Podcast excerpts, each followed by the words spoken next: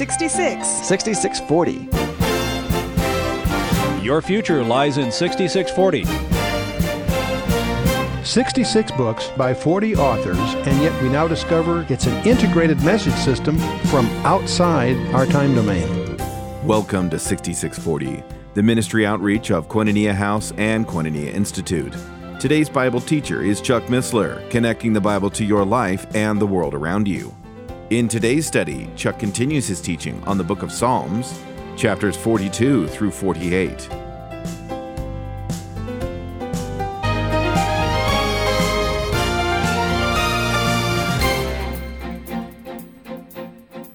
Verse 2 For thou art the God of my strength. Why dost thou cast me off? Why go I mourning because of the oppression of the enemy? You know, as we, we can look at this dispensationally, but we shouldn't miss this plea that we could scream too. Oh, deliver me from the deceitful and unjust man. Have you ever prayed to be delivered from politicians that are deceitful and unjust? If anything characterizes our political landscape in both political parties, of the disaster that of, uh, the, the absence of leadership in this country. How, how indeed we should pray that. In any case, Psalmist continues, Oh, send out thy light and thy truth. Let them lead me. Let them bring me unto thy holy hill and to thy tabernacles. Send out thy light. Who is our light? Jesus Christ. Jesus said, I am the light of the world. He that followeth me shall not walk in darkness, but shall have the light of life. In John chapter 8. And of course, John 14, 6, most of you have memorized I am the way, the truth, the life, and no man cometh Father but by me. The holy hill. That phrase may be familiar to you if you remember Psalm 2, that incredible psalm that appears to be a trialogue between the members of the Trinity, Father, Son, and Holy Ghost, talking among themselves. And uh, uh in Psalm, verse 6 of Psalm 2, God says, Yet I have set my king, where? Up on my holy hill of Zion. We need to remember that Jesus Christ is going to rule, but he's going to rule as a Jewish king on the throne of David from Jerusalem. That's a, a view that is not widely recognized in most churches. They tend to spiritualize it. No, this, the, the, the scripture is very explicit on that. We just got through celebrating Christmas, where Gabriel promised Mary that her infant would sit on the throne of David. The throne of David is a political throne, and it did not exist in the days of Christ's ministry. It has yet to be assumed. He is not on David's throne today, he's on his father's throne. But that is forthcoming. And that's what this is talking about. So we're beginning to get the flavor of it here. Then will I go unto the altar of God, unto God my exceeding joy. Yea, upon the harp will I praise thee, O God, my God. Why art thou cast down, O my soul? And why art thou disquieted within me? Hope in God, for I shall yet praise him who is the health of my countenance and my God. Their prayers are going to be answered. And the long expected Messiah of Israel is going to return. And it's at that time that Ezekiel's prophecy in Ezekiel chapter 36 will be fulfilled. Let's take a look at Ezekiel 36, starting about verse 26. Ezekiel promises, A new heart also will I give you, God says to Ezekiel, and a new spirit will I put within you, and I will take away the stony heart out of your flesh and I will give you a heart of flesh. And I will put my spirit within you and cause you to walk in my statutes, and ye shall keep my judgments and do them. And ye shall dwell in the land that I give to your fathers, and ye shall be my people, and I will be your God. And that's Ezekiel. And that's that little short Psalm 43. Let's take a look at the third of, these, of this trilogy, Psalm 44. Again, it's to the chief musician for the sons of Korah a Maschil, an instructional psalm. And uh, we have heard with our ears, O God, our fathers have told us what work thou didst in their days in the times of old, how thou didst drive out the heathen with thy hand and plantest them, and how thou didst afflict the people and cast them out. That echoes, of course, the book of Exodus. is also ex- uh, uh, it echoes Gideon who said, Oh, my Lord, if the Lord be with us, why then is all this befallen us? And where be all his miracles which our fathers told of us, saying, Did not the Lord bring us up from Egypt? But now the Lord has forsaken us and delivered us into the hands of the Midianites. That's in Judges 6.13. Again, alluding to the, the victories of the past, but nevertheless embodying some doubt for the present. And uh, the psalmist here in verse 2 is echoing the same thing. How thou didst drive out the heathen with thy hand and plantest them. How didst thou afflict the people and cast them out? For they got not the land in possession by their own sword, neither did their own arm save them, but by thy right hand and thine arm and the light of thy countenance, because thou hast a favor unto them. Thou art my king, O God. Command deliverance for Jacob.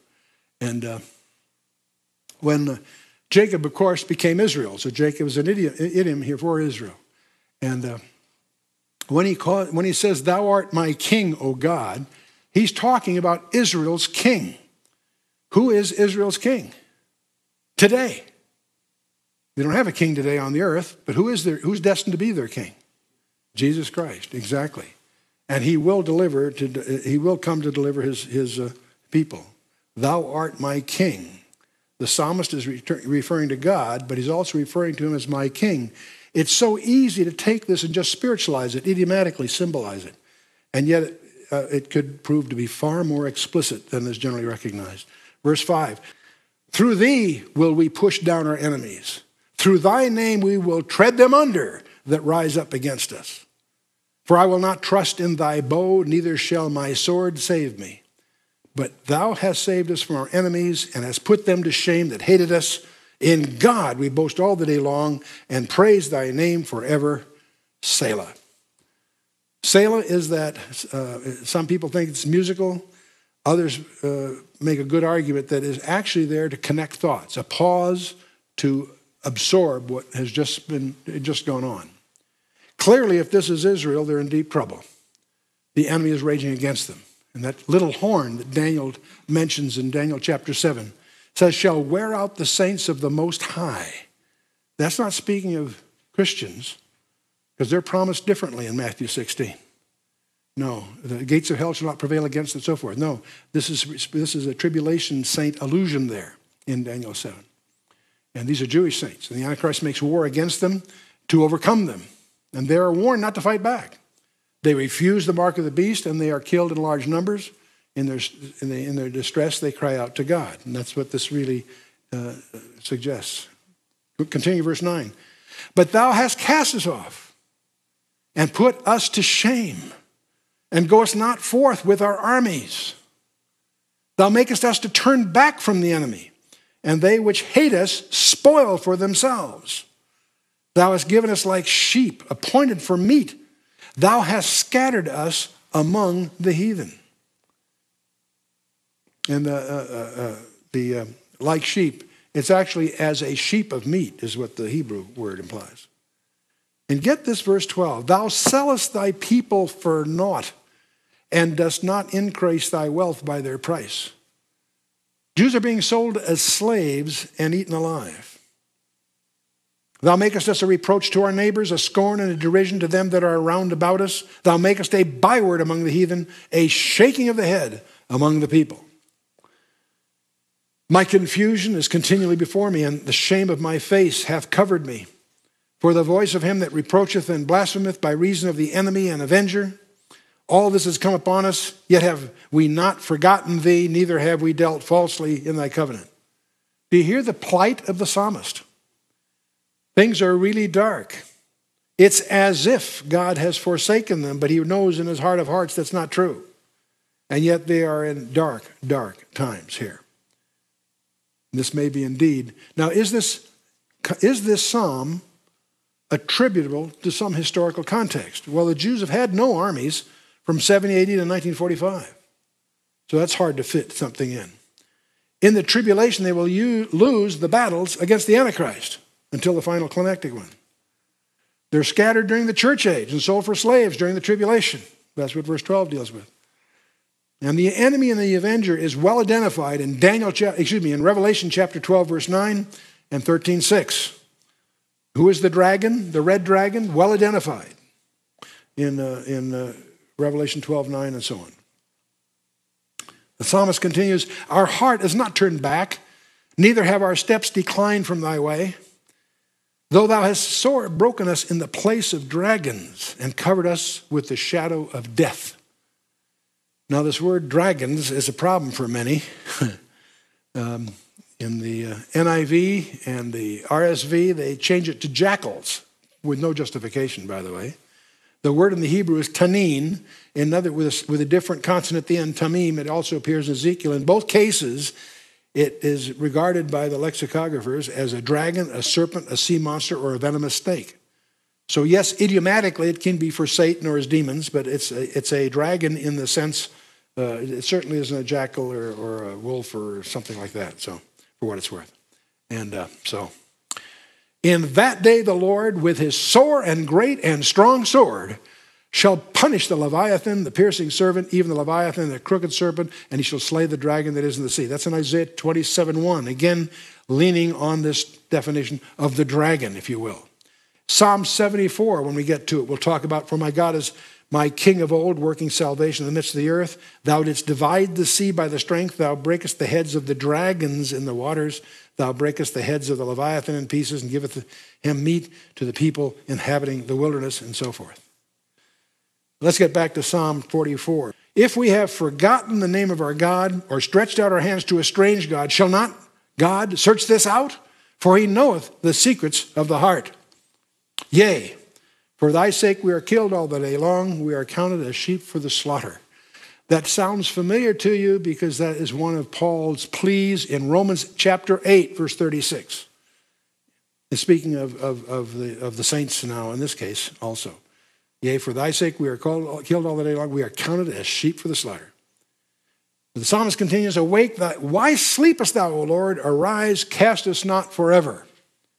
Whenever you think the Lord is sleeping, remember Psalm 121, verse 4. We'll get to that obviously later on, but it's a reminder that, Behold, he that keepeth Israel will neither slumber nor sleep. When I travel across the country, people say, Aren't you worried about Israel? No, I'm not at all. Because I know he that keepeth Israel will neither slumber nor sleep. So Israel is in the palm of his hand. I worry about America because God, it's noticeably absent in mention in the eschatological passages, but that's, again, a, a tale for another day. Verse uh, 24 Wherefore hidest thou thy face and forgettest our affliction and our oppression? You know, that's, a, that's the old, number six, the Old Testament benediction. May his face shine upon thee and be gracious unto thee. May he lift up his countenance upon thee and give thee peace. This is in contrast. It seems like he's not doing that. Wherefore hidest thou thy face and forgettest our affliction, our oppression? Clearly, the psalmist here is in terror. For our soul is bowed down to the dust, our belly cleaveth unto the earth. Arise for our help and redeem us for thy mercy's sake. Not because they deserve it, but for the mercy's sake. This is the darkest moment in their history, and this cry comes, comes from the remnant of God to redeem them for his mercy's sake. So that's the first three. Pretty heavy stuff. Heavy in just a devotional sense, yes, but also fits a profile dispensationally because we now get to verse 45, the marriage supper of the Lamb. And this is widely recognized by most commentators, independent of the first three things that we looked at, as standing on its own, and it seems to profile aspects of the marriage supper of the Lamb. Verses 40 through 42 to 44 are what's going on on the earth, what's going on in heaven at this time, and that's the marriage supper of the Lamb. To the chief musician about Shoshannim, for the sons of Korah and Maschil, again instructional, a song of loves. Now, Shoshannim means really lilies. So it's a picture of Christ the Messiah, the lily of the valley, or the rose of Sharon, if you will. A song of loves may well tie this to the Song of Songs. Solomon, in his uh, opera, if you will, deals with a, a, a, uh, a, metaphor or analogy, an allegory, if you will, of the church the, as the bride of the king. And uh, that seems to be even, that linkage seems to be even suggested here. This psalm clearly is occupied with the person of Christ, not as Savior, but as the king and bridegroom. King and bridegroom. It opens up verse 1 My heart is inditing a good matter. The word inditing here uh, really means boiling or bursting forth. And, and it's really God speaking. My heart is inditing a good matter. I speak of the things which I have made, touching the king. My tongue is the pen of a ready writer. Let me pause here to insert an expositional comment that I think is meaningful for some other reasons. In your English Bible, it, it, it, it translates this term, ready writer, uh, the Hebrew term is ready writer, um, in the Septuagint, which was translated into Greek three centuries before Christ's ministry. That term, there's a Greek term there that is a technical term in the Septuagint, which implies that the term they're using was in common usage in the street in those days. It's a technical term, but commonly used. In the third century before Christ, what is that term for a ready writer? The Hebrew is sophron mahir, a quick skilled scribe, but the Greek translation was oxygraphos, which is a synonym for tachygraphos, a shorthand writer. In the, in the Septuagint, three centuries before Christ's ministry, this term in the Greek was common language. What's my point? It has a great implication for all of us because one of the obligatory qualifications among professionals in the Greco Roman world was that of a tachygraphus or a shorthand writer. It was required skill in official posts to be able to write shorthand. Had to. They had no carbon paper, no Xerox machines. Everything had to be copied by hand again, and so shorthand skills were critical. Matthew was a former customs official, would have had a working knowledge of tachygraphy, and thus would have been able to transcribe the Sermon on the Mount uh, verbatim uh, just as a number of others in the New Testament did. Tertius and others were able to transcribe Paul's more verbose utterances. Paul dictated, and he had professional stenographers. Uh, they, they were written by hand. That's why they're called manuscripts, manu by hand.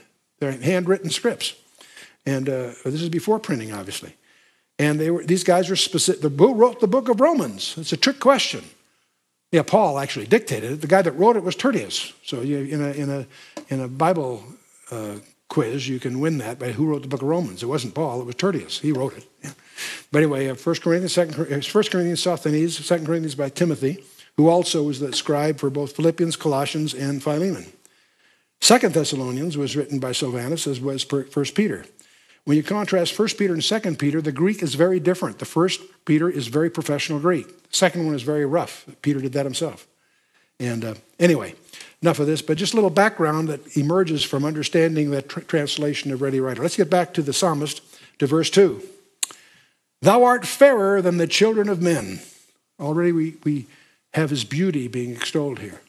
Grace is poured into thy lips. Therefore, God hath blessed thee forever. But this is all made touching what?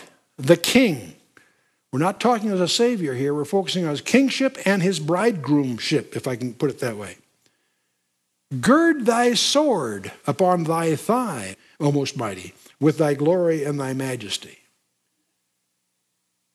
He is donning his sword, he is assuming his role not as the kinsman redeemer, but as the avenger of blood in Revelation 19 that introduces him on horseback, that's the chapter that also introduces you to the marriage supper of the Lamb.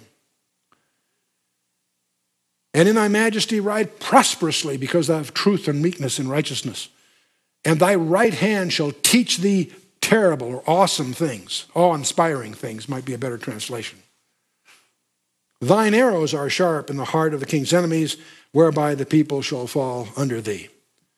And may, the word arrows may surprise you, but Psalm 21, 77, 18, and 144 all deal with God's arrows, interestingly enough. Thy throne, O God, is forever and ever.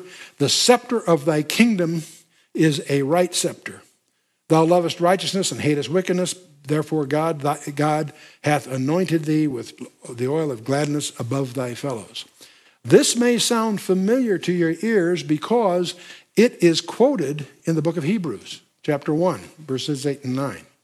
And uh, it speaks of thy throne, O God. So this is coronation day that's in view here. And thy throne is forever and ever. The scepter of thy kingdom is a right scepter. This is uh, uh, the anointing of the bridegroom. In verse 7 here, it, speaks of uh, uh, thy God hath anointed thee with the oil of gladness. Anointed one. What is the anointed one? The word is Messiah. It's a title, just like Christ is the Greek version of that title. In Hebrews chapter 1, the entire first chapter of the book of Hebrews presents the Lord Jesus Christ in his exaltation, being the express image of God, far superior to angels, and seated at God's right hand. Hebrews 1 8 and 9 says, For unto the Son he, he saith, Thy throne, O God, is forever and ever. A scepter of righteousness is the scepter of thy kingdom.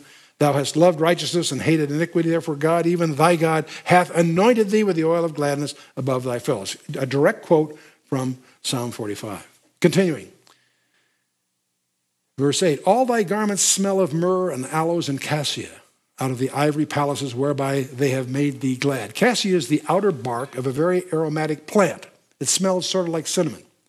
And uh, in John 19, we see these things used for embalming Christ, his death. All thy garments smell of myrrh and aloes and cassia out of the ivory palaces whereby they have made thee glad. King's daughters were among thy honorable women.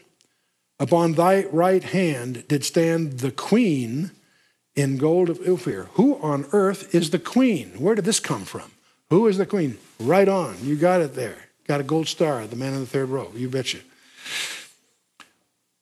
Hearken, O daughter, and consider and incline thy ear. Forget also thine own people and thy father's house. Wow, that's a surprising thing. Forget thine own people and thy father's house. Your footnote there is Matthew 10. He says, Think not that I come to send peace on earth. I come not to send peace but a sword. Man's foes will be his own household daughter against mother, daughter in law against father in law, etc. No, it's a divisive thing. The church in the Old Testament is not mentioned by name, but only by allusion or type. Most of the brides in the Old Testament are pictures of Christ and his bride, uh, like Eve, Rebecca, and Ruth, and so on. So shall the king greatly desire thy beauty, for he is thy Lord, and worship thou him. The daughter of Tyre shall be there with a gift. Even the rich among the people shall entreat thy favor. The king's daughter is all glorious within. Her clothing is of wrought gold. She shall be brought unto the king in raiment of needlework. The virgins, her companions that follow her, shall be brought unto thee. This is verse 11 and on is the preparation of the bride. The church is to be made beautiful. All sin will be removed. This is the future tense of salvation. The past tense of salvation is to remove you from the penalty of sin. We call that justification. The present tense of sin is to, is to, not the penalty of sin, the power of sin. Separate you from the power of sin. Sin has no authority to reign over you. You have authority over sin if you take it, but it has to be done moment by moment. But the future tense of salvation is glorification, and that's what we're seeing here.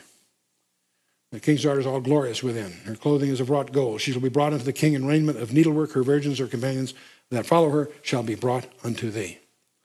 Worship thou him.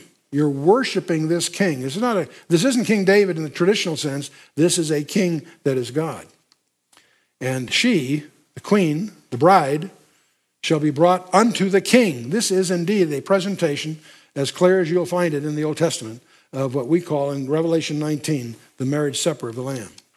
With gladness and rejoicing shall they be brought. They shall enter into the king's palace. Instead of thy father shall be thy children, whom thou mayest make princes in all the earth. I will make thy name to be remembered in all generations. Therefore shall the people praise thee forever and ever. This speaks of the millennial kingdom. Nine out of ten, ten excuse me, nine out of ten churches, nine out of ten churches in America do not acknowledge the millennium as a literal event. And that causes all kinds of uh, uh, hermeneutical problems in terms of the Old Testament and New Testament if you don't take that seriously. And uh, this, is, this, this psalm is a glorious psalm. And when it's put in the proper perspective, it has great meaning for you and I today because we're on that threshold. We're on that threshold. Okay, so we've gone through uh, uh, these uh, uh, first five marriage supper of the Lamb. Let's go down to the next group of three, the final group of three. Verse, we'll go to Psalm 46, which deal with his kingdom. It's, it's going to deal with its arrival. The next one will be its range and then its center. Let's take Psalm 46. This is the, first, the these three are widely recognized as the kingdom psalms. Psalm 46, the arrival of the kingdom through tribulation. Psalm 47, the range of the kingdom. All the earth is going to be in view here. Not just Israel, all of the earth is ruled from there. And the center of the kingdom, of course, is Jerusalem or Zion, Psalm 48. Okay, Psalm 46. It has three elements the sufficiency of God, first three verses, the security of God in the next uh, four verses, and the supremacy of God, the last four verses. To the chief musician for the sons of Korah, there again it is to the sons of Korah, a song upon Alamoth. Alamoth evidently refers to the virgins. Uh, we recognize that verse from Isaiah 7:14 and so forth. In this instance, it speaks of the maidens' voices. This psalm is sort of reminiscent of the song of deliverance and victory that was sung by the children of Israel when they crossed the Red Sea apparently led by Miriam, the sister of Moses and Aaron in Exodus 15. It has some parallels here. It opens that God is our refuge and strength, a very present help in trouble. Psalm 46 was Martin Luther's favorite psalm. Um, when he wrote the great Reformation hymn, A Mighty Fortress is Our God, he, may, he very well may have had this psalm in mind. Verse 1 of this psalm is on his tombstone at, in, at Wittenberg.